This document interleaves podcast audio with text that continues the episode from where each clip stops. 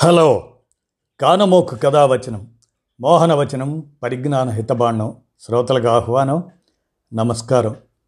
చదవదగునెవరు రాసిన తదుపరి చదివిన వెంటనే మరొక పలువురికి వినిపింపబూనిన అది ఏ పరిజ్ఞాన హితబాండమవు పో మహిళ మోహనవచనమై విరాజిల్లు. పరిజ్ఞాన హితబాండం లక్ష్యం ప్రతివారీ సమాచార హక్కు ఆస్ఫూర్తితోనే ఇప్పుడు రామోజీ విజ్ఞాన కేంద్ర చారిత్రక సమాచార సౌజన్యంగా అండమాన్ షాహిద్ స్వరాజ్ దీవులు.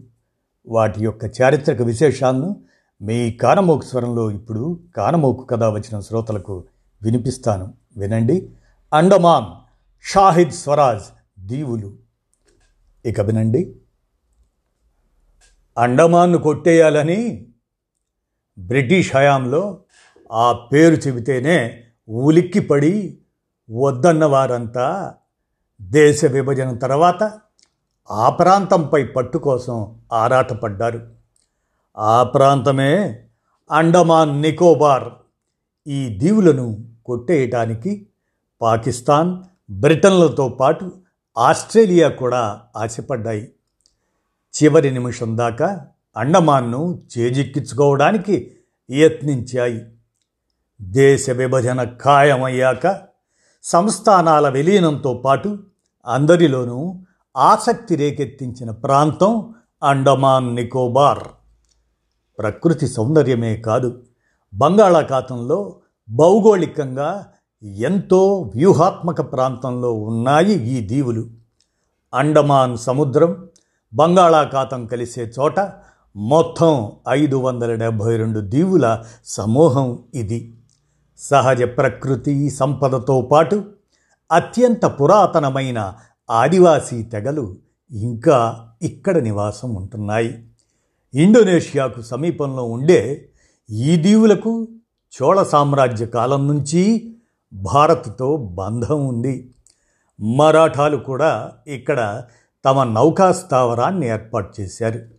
యూరోపియన్ వలసలు మొదలయ్యాక పద్దెనిమిదవ శతాబ్దిలో డచ్ ఈస్ట్ ఇండియా కంపెనీ తొలుత ఈ ద్వీపాన్ని తమ కాలనీగా మార్చుకుంది. నయా డెన్మార్క్గా అండమాన్ దీవులు పేరొందాయి.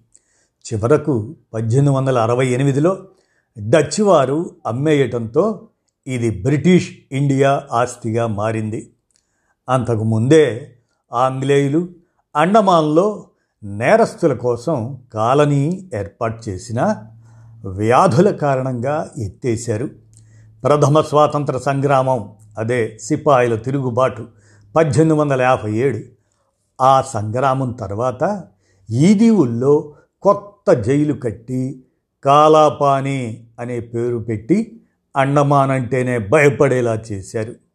రెండో ప్రపంచ యుద్ధ సమయంలో జపాన్ బాంబుల వర్షం కురిపిస్తూ ఈ దీవులను స్వాధీనం చేసుకుంది. బ్రిటిష్ సైన్యం చేతులెత్తేసి జపాన్కు అప్పగించింది.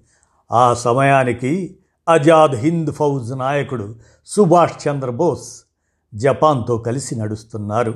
దీంతో జపాన్ ప్రభుత్వం అండమాన్ బాధ్యతలను సుభాష్ చంద్రబోస్కు అప్పగించింది. అలా బ్రిటిష్ నుంచి భారత్ చేతుల్లోకి వచ్చిన తొలి ప్రాంతంగా అండమాన్ నిలిచింది. ఈ దీవులను సందర్శించిన బోస్ వీటి పేరు మార్చారు. అండమాన్ నికోబార్ల బదులు షాహిద్ స్వరాజ్ దీవులుగా పేరు పెట్టారు. జపాన్ సేనలదే ప్రాబల్యమైనప్పటికీ అజాద్ ఫౌజ్ ప్రభుత్వం ఏర్పడింది. ఫౌజ్కు చెందిన జనరల్ లోకనాథం ఆయన్ను పంతొమ్మిది వందల నలభై మూడులో దీవుల గవర్నర్గా బోస్ నియమించారు. అయితే రెండో ప్రపంచ యుద్ధంలో జపాన్ ఓడిపోవటంతో పంతొమ్మిది వందల నలభై ఐదులో మళ్ళీ ఇవి బ్రిటిష్ ఇండియా సర్కారు ఆధీనంలోకి వెళ్ళాయి. భారత్కు స్వాతంత్రం ఇవ్వాలని నిర్ణయించాక రాజకీయం ఊపందుకుంది.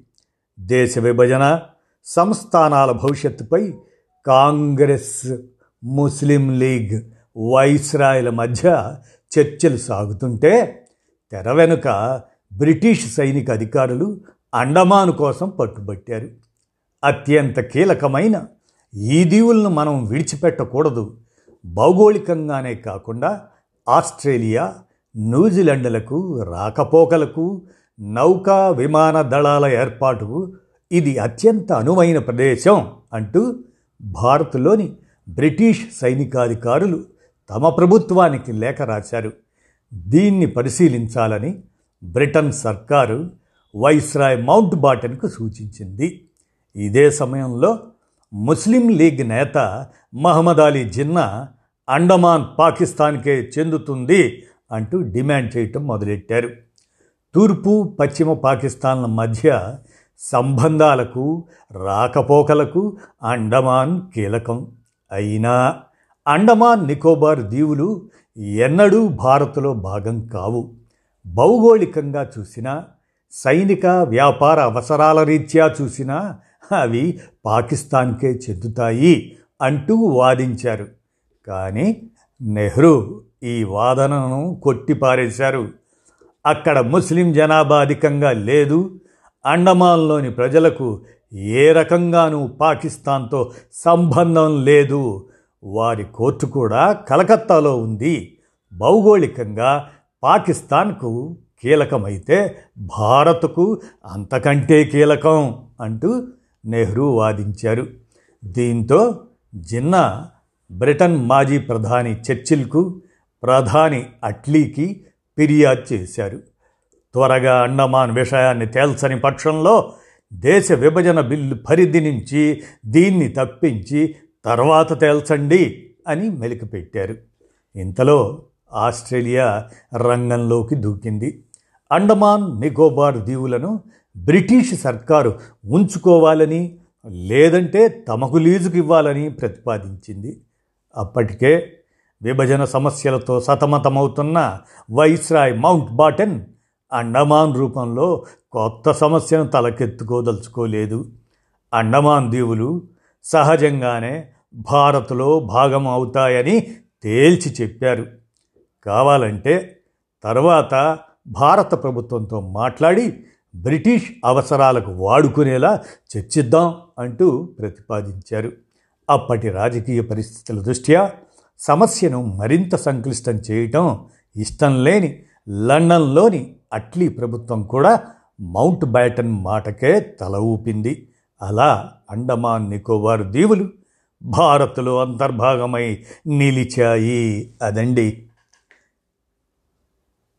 అండమాన్ షాహిద్ స్వరాజ్ దీవులు వాటి యొక్క చారిత్రక విశేషాలని మీ కానమోకు కథావచనం శ్రోతలకు మీ కానమోకు స్వరంలో వినిపించాను. విన్నారుగా? ధన్యవాదాలు.